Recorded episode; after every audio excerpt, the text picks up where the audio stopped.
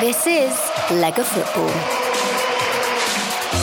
Eccoci, Serie A match day two is done, so we have all the news, results, and breakdown. And auguri to a former legend of the game. We have the Mosconi moment as we bring you all the latest transfer news on Lega Football.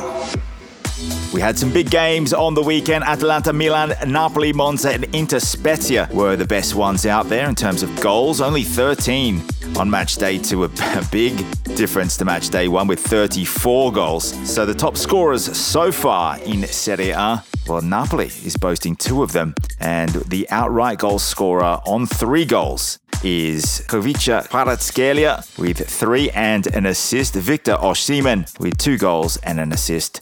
Bologna's Marko Arnautovic with two goals. Also on two goals are Thomas Henry of Verona and Ante Rebic of Milan and Dusan Vlahovic of Juventus. Couldn't find the back of the net against Sampdoria. As for Inter, they've scored five goals, but they have five individual goal scorers with Lukaku, Martinez, Calhanoglu, Correa, and Dumfries. Some of the headlines well, financial fair play is in the news. It's about improving the overall financial health of European club football. According to Football Italia, UEFA could announce some sanctions against Juventus, Inter, and Roma over FFP, the acronym for financial fair play. There's a few other teams around the continent that could be under investigation as well. Inter and Roma have negotiated potential sanctions with UEFA a few months back but according to this report, they are likely to be at least fined and get transfer restrictions. Juventus have refused to negotiate FFP sanctions with UEFA. They're still not part of the ECA and haven't formally withdrawn from the Super League. Barcelona in the same situation, while Real Madrid don't risk any sanction at all. UEFA rules allow 30 million euros in losses over three years, but COVID related losses and healthy spending on things such as women's and academy football and depreciation can be written off from next season, UEFA bringing in a new system with clubs limited to spending a part of their revenue on salaries, agents' fees, and transfers. We'll see how this one goes. In the fallout of the Roma game against Cremonese, Sky Sport Italia report that Zaniolo is expected to be out of action for three to four weeks. Zaniolo himself confirmed with the message on his Instagram story, which had a very pointed sense to it for all doomsdayers who hoped it was something serious. We'll see each other in three weeks. So, according to Zaniolo, the player himself, he doesn't seem to think he's going to be out for very long. He used the emoji for an owl because the Italian slang term for someone who wishes ill upon others is the gufo.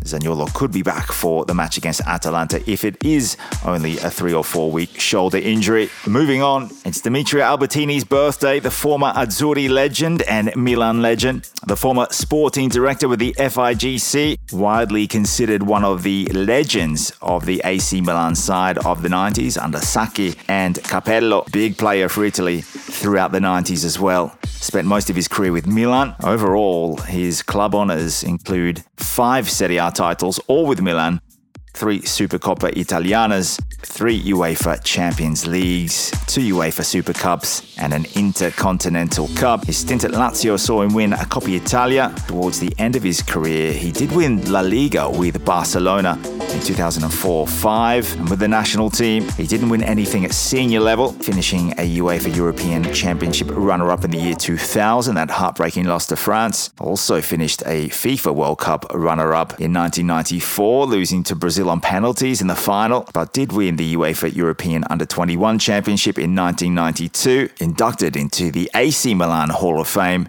He's also part of my best ever all time Milan 11 that I've written for the Gentleman Ultra and also an extended version which is going to go up on the Lega Football Substack later this week. For those that don't know too much about Demetrio Albertini, for the Italian national team, he was capped 79 times between 1991 and 2002, scoring three goals. He made his debut in December of 1991 at age 20. He competed at the Barcelona Summer Olympics for Italy. In the same year, won the UEFA European Under 21 Championship. He played at the 1994 and 1998 World Cups. Euro 96 and Euro 2000. He was unable to participate at the 2002 World Cup in South Korea and Japan due to an injury to his Achilles tendon a few months before the competition. Final international appearance came in a 2 1 win away over England in Leeds.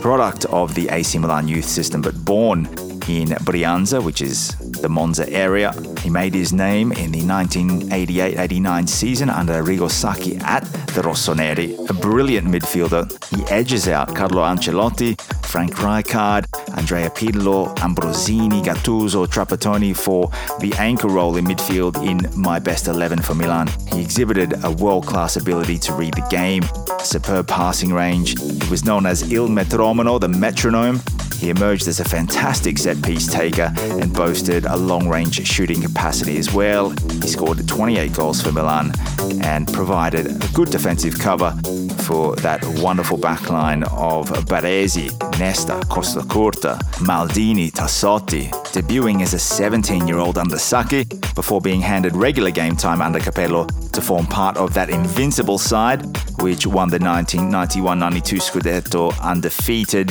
He served as the heir to Ancelotti and the predecessor to Andrea Pirlo to be Milan's most successful pivot ever, collecting 14 trophies along the way to Rossonero glory. After leaving Milan, Albertini bounced around different teams. He spent the 2002 2003 season on loan at Atletico Madrid. He then moved on to Lazio. They won the Coppa Italia, the only one he ever won. He then moved north to Atalanta, scored a goal on debut, only spent six months there before being transferred to Barcelona in the January transfer window, where he joined his former mentor Frank Rijkaard, who was the coach coach at the time, and he was able to capture a La Liga title during the final season of his career. A complete, experienced, and composed midfielder, gifted with stamina, power, technique, and class, tactical knowledge, and excellent vision. Over 400 games for AC Milan. Demetrio Albertini turns 51. This is Lega Football. And what about that Berardi goal? He can be compared to an Antonio Di Natale for Udinese, a Sergio Pellissier at Chievo, or even a Gigi Riva at Cagliari. Yes, I'm talking about Domenico Berardi. Spectacular volley on the weekend against Lecce. He's just extended his Sassuolo contract until 2027 recently so far,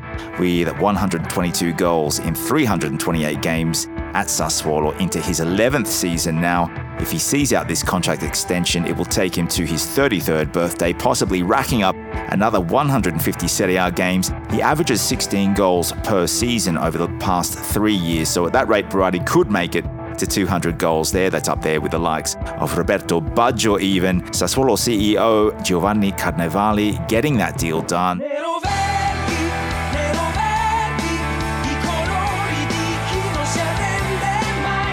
That's as good as any big signing in my eyes. He stated that Berardi is the most important player that they have on their books, and this is a great acquisition. So they're treating the Berardi signing as an acquisition because he has been linked with so many moves away in recent years. He is the club's all time top scorer and the captain. He's the glue that holds this Sassuolo club together, and having him there will help attract quality players Sure, Locatelli, Boga, Scamacca, and Raspadori have all moved on, but Frattesi might do so as well. However, the likes of Pinamonti, he's joined, and that's a ripper of a signing. Berardi is also a Sassuolo Youth Academy player, so this is evidence of what clubs can achieve if they invest in their youth. The goal against Lecce in a microcosm was Domenico Berardi.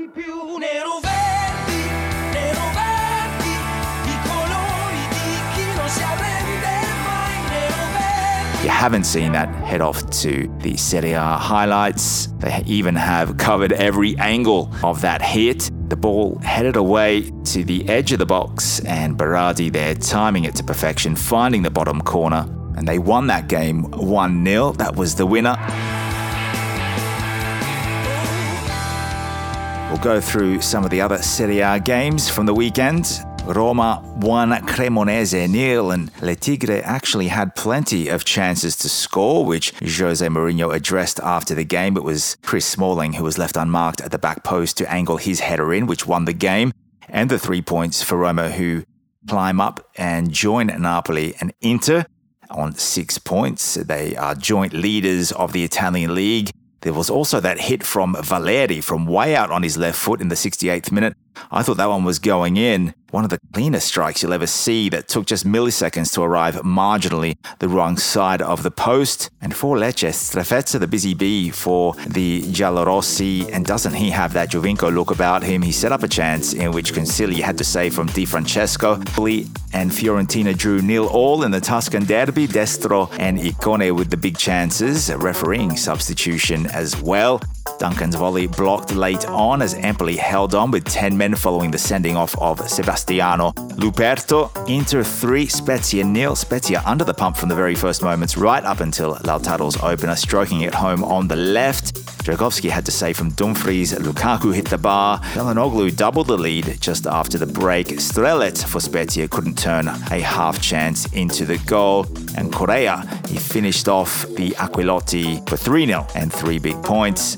One of the games of the round, plenty of action in this one with Atalanta and Milan drawing one all. Milan disappointed not to take the points, but either side could have won this. Malinovskyi ramming home from outside the area for 1 0. Clean strike to beat Maignan. Bennacer with a brilliant inside run and hit on his left for 1 1. Both teams then with chances. The result is a more positive result for Atalanta than Milan, you could say. Really good news for Atalanta with Lookman, Okoli, and Scalvini all looking great in this one. Ederson is another new name alongside Brandon Soppy, who shifted to Bergamo last week from Udine, are now dropped two points in defence of their title. Another nil-all draw. There were four over this round with just the 13 goals scored. Torino and Lazio nil-all. The battle of the brothers, Sergei versus Vanya. In the end, nothing doing for either side. Torino playing some really good football. Immobile unable to finish off a decent chance. And we'll take you through some of the other match reports. We're going off the Football Italia website here. Another nil all at the Marassi between Sampdoria and Juventus. Sampdoria were twice denied by the frame of the goal. Adrien Rabiot scored, and his celebrations were cut short by VAR. And Filip Kostic nearly won it on his full Juventus debut. The hosts almost broke the deadlock in the opening minutes when Mehdi Leris went clear and Mattia Perin got something on the finish to put it onto the crossbar. Vlahovic risked scoring an own goal, then he was caught offside when setting up Rabiot's disallowed goal. Quagliarella also went close, while in stoppages, Kostic was denied by Audero. Udinese nil, Salernitana nil. That was played at the Dacia Arena. Nehuen Perez sent off for a cynical and professional foul. Marco Silvestri's heroics rescued 10 man Udinese for a point against Davide Nicola's side. Silvestri, the star of the show, with saves on Bonazzoli, Fazio, and Mazzocchi. The host reduced to 10 men just before the break as Perez made absolutely no attempt to play the ball when bringing down Mazzocchi on the counter attack. Another draw, but two goals in this one. Bologna won, Verona won. Both clubs lost on the opening day. And what a piece of play for that goal from Arnautovic. Free flowing football from Bologna. That's what they're capable of. And Mihajlovic, when he really gets them going, they do purr. Arnautovic met that Casillas pass to tap in. In the end, really nice assist, well weighted pass. And he celebrated by pointing to himself as if to say, I'm staying here after the Manchester United negotiations broke down. Thomas Henry did get his goal eventually with a towering header that's two in two games. Orsolini with a wonderful, powerful finish, cancelled out by the offside flag as well. But the game of the weekend definitely was Napoli against Monza. Another brilliant performance by Luciano Spalletti's men. They do take the number one position on the table at the moment, but that's on goal difference. Nine goals scored across two games by Napoli, perhaps the most potent attacking force in the league at the moment. They turned on the style with another clutch of goals, including two from Georgia international Kvaratskhelia. First was a classic classic right foot curler that could not have been placed any better. The second slip between the goalkeeper's legs after a cheeky dummy. Victor Osimhen also scored on the Zambo Anguissa through ball, while in stoppages, Kim Min Jae got his first ever Serie A goal. So big moments all throughout that Napoli team. Monza on the receiving end. Looks like there's a long term injury to Andrea Ranocchia, who left Inter for Monza. He just can't get a break. He finally has found himself in charge of, of a new project where he can play regularly, but it looks as though he'll be out for some time. And this is the audio of Adriano Galliani in Napoli paying homage to the Maradona shrine. Grande Maradona.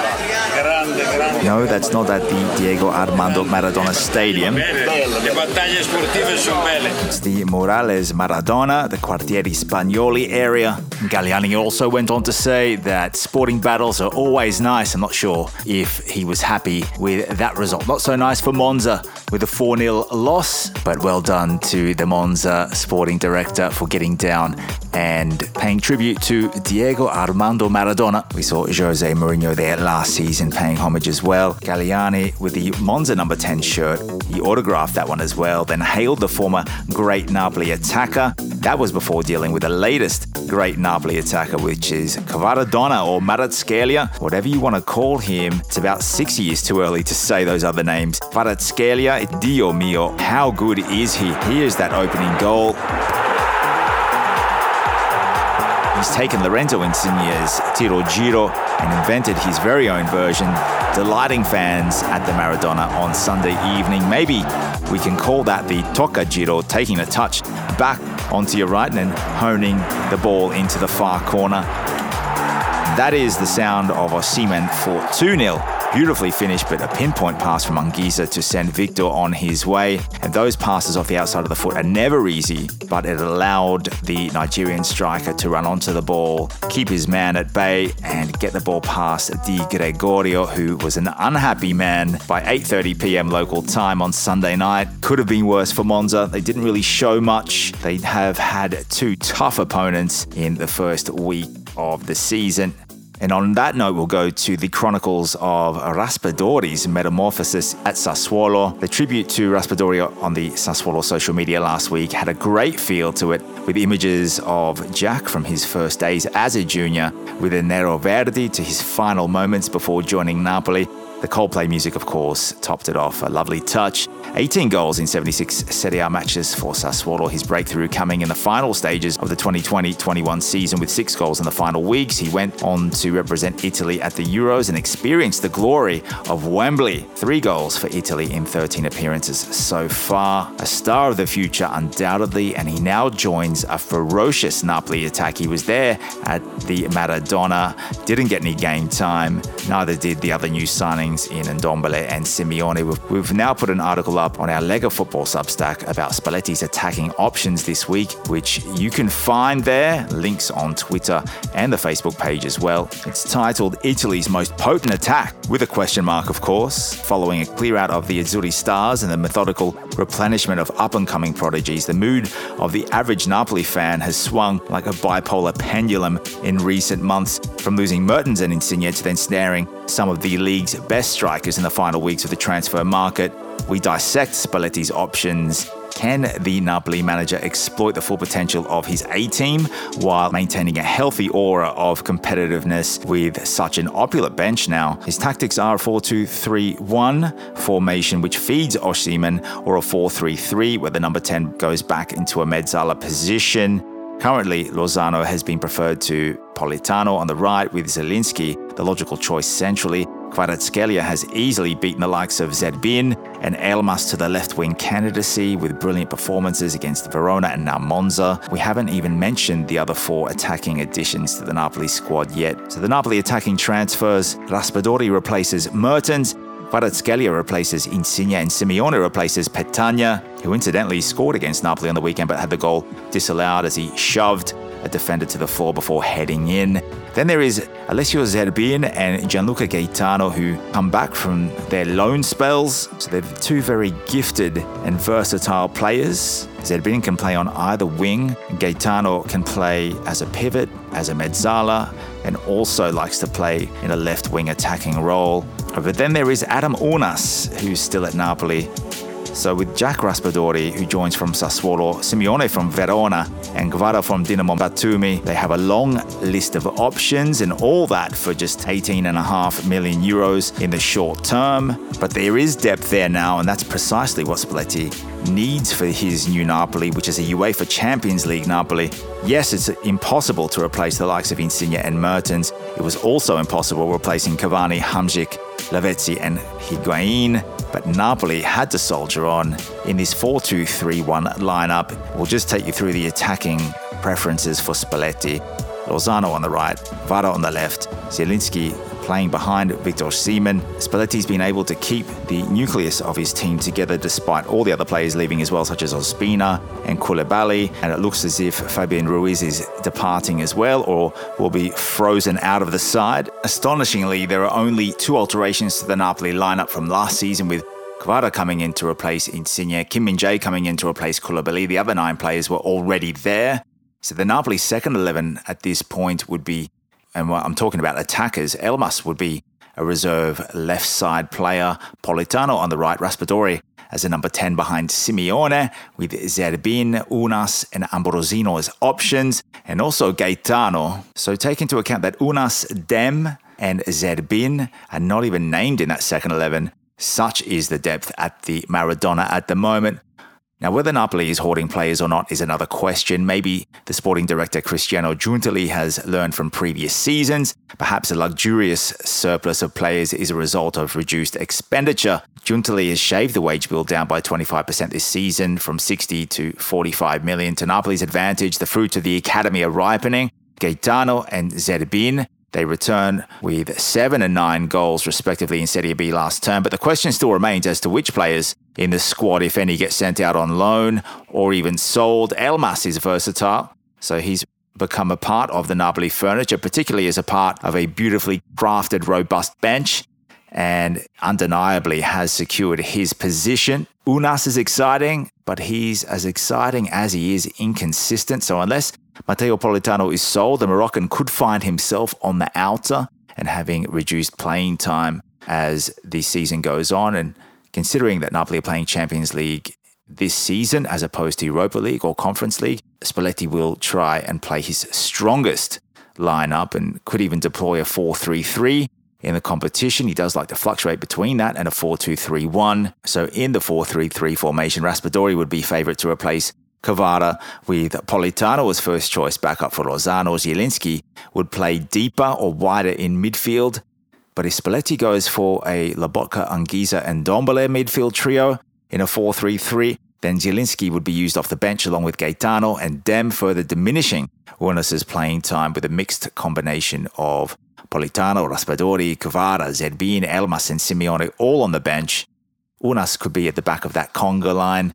At this point, it's undisputed that Victor Osimhen is the first choice starting striker. He's a beast. He remains the focal point in attack. The acquisitions of Simeone and Raspadori offer potent striking alternatives. And then there's 18 year old Giuseppe Ambrosino from the Primavera. So you couldn't even see Ounas coming in as a false nine. The Napoli Tifosi have all been shown the full deck now that Giuntoli was shielding throughout July and August. And if Spalletti feels like it, he can even turn to a 4 4 2. Simeone or Seaman would make a devastating combination up forward. If they're chasing a game, he could go gung ho with a Raspadori, Victor, and Cholito strike force. All the makings of a Serie A superhero series, or a European UEFA Champions League superhero series. So again, pending injuries, Elmas ranks higher than Ounas and Zerbin in the pecking order. The North Macedonian is a more important component in bridging gaps, and his pressing game is second to none. Gianluca Gaetano is still unproven at Serie A level, and in order, these are my favourites to leave before September 1st. It's definitely Adam Ounas as the first choice for Spalletti to let go of. He's no stranger to loan spells. He's been at Crotone, Cagliari, and Nice. He spent half the season with Napoli last term, though. He'd prefer to play at a smaller club as opposed to peeling oranges in Naples. Spalletti has also ensured that Ounas has played in both Serie A fixtures so far, which was a tactic possibly to attract suitors then there's Alessio Zerbin at number two, surplus to requirements at this stage, and has failed to take his opportunities against Verona. Unsure he's ready at this level, and again, Spalletti has dangled the carrot to potential suitors with 10 to 15 minutes in each game. Then there's Gianluca Gaetano. Sometimes it's all about timing, and the ex Cremonese star suffered a two match suspension at a crucial point in the season before the season even started, which has further restricted his chances of impressing Spalletti at least in a competitive sense, out on the pitch. Then it's Matteo Politano at number four, and that's only because he initially wanted to move away. And if a decent club does come in with an offer, there's a small chance that the former Sassuolo man could leave. Number five is Hirving Lozano. Probably sounds crazy now, but he had been linked with a big money move to the Premier League. Number six is Piotr Zielinski, and that's also for the same reason. He was linked with a big money move to the Premier League. Lots of things to consider for Luciano Spalletti. Perhaps the Fabian Ruiz situation is clouding the skies over Mount Vesuvius as well. He's rumored to be leaving for 25 million for PSG. The club had made the agreement, but Fabian Ruiz, it seems to me as if Fabian Ruiz would prefer to leave on a free transfer, and that could possibly be to command a higher yield when it comes to wages. As we've seen in the past with Rabiot and Ramsey joining Juventus, there was no transfer fee involved. They left for free and they arrived and could command higher wages. And that's potentially what Ruiz is doing. And in my opinion, he'd probably prefer to play at Real Madrid or Barcelona, who have been linked with him before.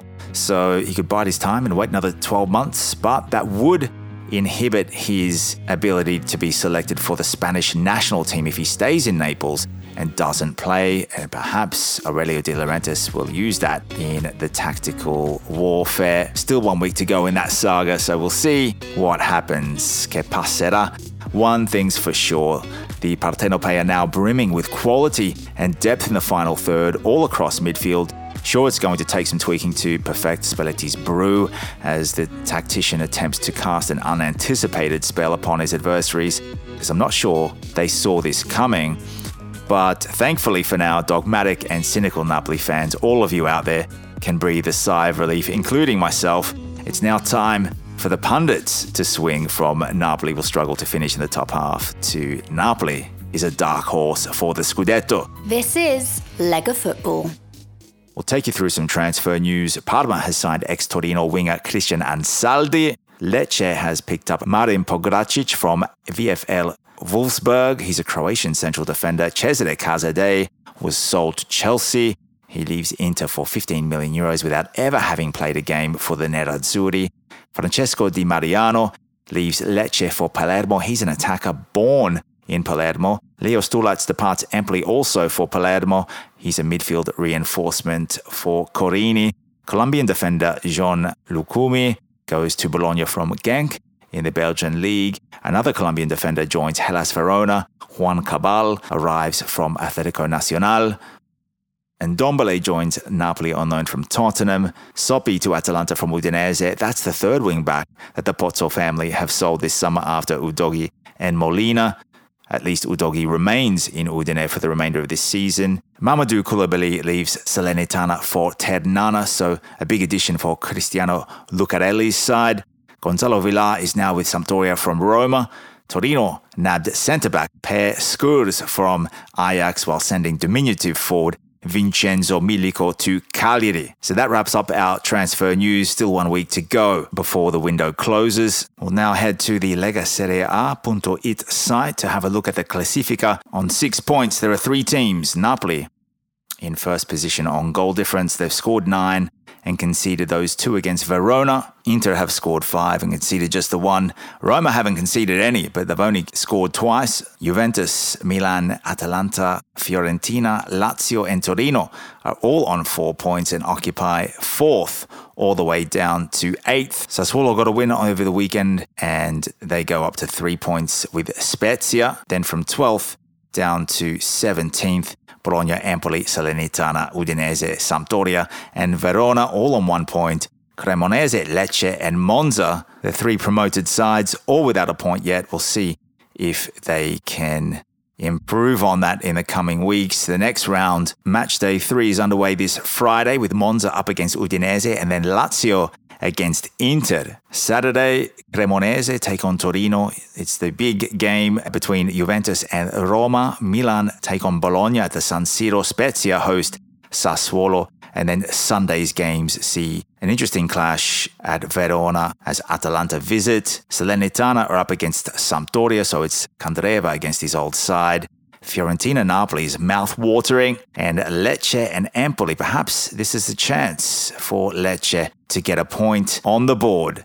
Don't forget, we've got the interview with Andy Wallace, Chiacchierata Calcistica, coming later this week, where we talk about the Chievo saga between the former owner Campedelli and Sergio Pellissier, the former Chievo player, who both would like to reincarnate Chievo Don't forget to join us all over the web. We're now on Facebook as well, so search us up there. I'll put a link in the podcast show notes. We're also on YouTube and Twitter. Una cortesia, simpatia, porco Dio, vai casino. Vaffanculo. Now, there wasn't too much in the way of the Mosconi moments over the weekend. So many draws and so few goals. There were so few reasons for coaches and players to lose the plot. So, with Atalanta playing Milan, we'll rewind a couple of years back to when Tiziano Crudeli lost the plot in true Mosconi fashion. And if you don't know what a Mosconi moment is, to put it in a modern day context, it's when someone like a Davide Nicola would throw his shoe on the touchline it's a Trapattoni moment hurling insults at a press conference. The usual suspects would include your Jose Mourinho's, your Maurizio Sarri's, perhaps a Lukaku versus Ibrahimovic situation. Germano Mosconi was a television anchorman and journalist from Verona who let his mouth run just a little bit too much on live television so our Mosconi moment of the week is Tiziano Crudeli. He is a pundit that is a big, big supporter of AC Milan. And in 2019, the Rossoneri visited Atalanta and got absolutely thrashed 5 0. The goals were flowing from start to finish with Papu Gomez, Pasalic, and Ilicic brace, and Luis Muriel topped it off. It was Gasperini versus Pioli, just like it was on the weekend. I'm David Farini, your host of Lega Football. We'll let Tiziano Crudeli's reaction see out the rest of the show. Sono incazzato nero perché oggi abbiamo subito noi rossoneri, noi tifosi rossoneri, una umiliazione, una umiliazione, un Milan inesistente. Non è possibile vedere un Milan così, ridotto così male. Qui bisogna recitare il mea culpa, devono recitare il mea culpa, tutti, società, allenatore, gli allenatori, i giocatori, perché non è possibile essere umiliati 5-0 senza riuscire a creare una sola occasione offensiva. Ma non è possibile, ma non è possibile. Ottava sconfitta in 17 partite. Abbiamo fatto 16 gol, di cui 4 su rigore e un'autorete. Questo è il Milan, là davanti. Milan inesistente che ha speso 110 milioni per rinforzare l'organico e che prende 5 gol dall'Atalanta. This is Lega Football. I must mention some of the tunes played in this podcast. Nero Verdi, the song under Domenico Berardi, that's by Nek. Also Azzurro by Adriano Celentano. And the Milan theme song for Demetrio Albertini